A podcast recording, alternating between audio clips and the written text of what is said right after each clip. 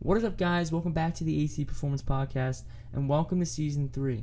I wanted to give a quick little trailer into what Season 3 is going to be about because it's a bit different than Season 1 and Season 2.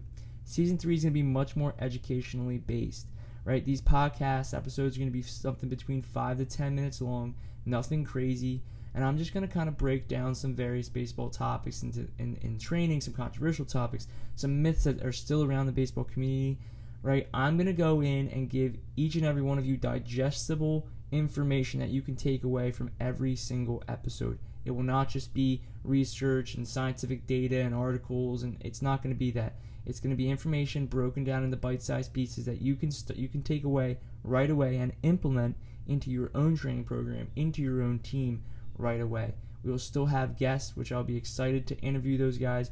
But season three will be all about education, and I can't wait to get started.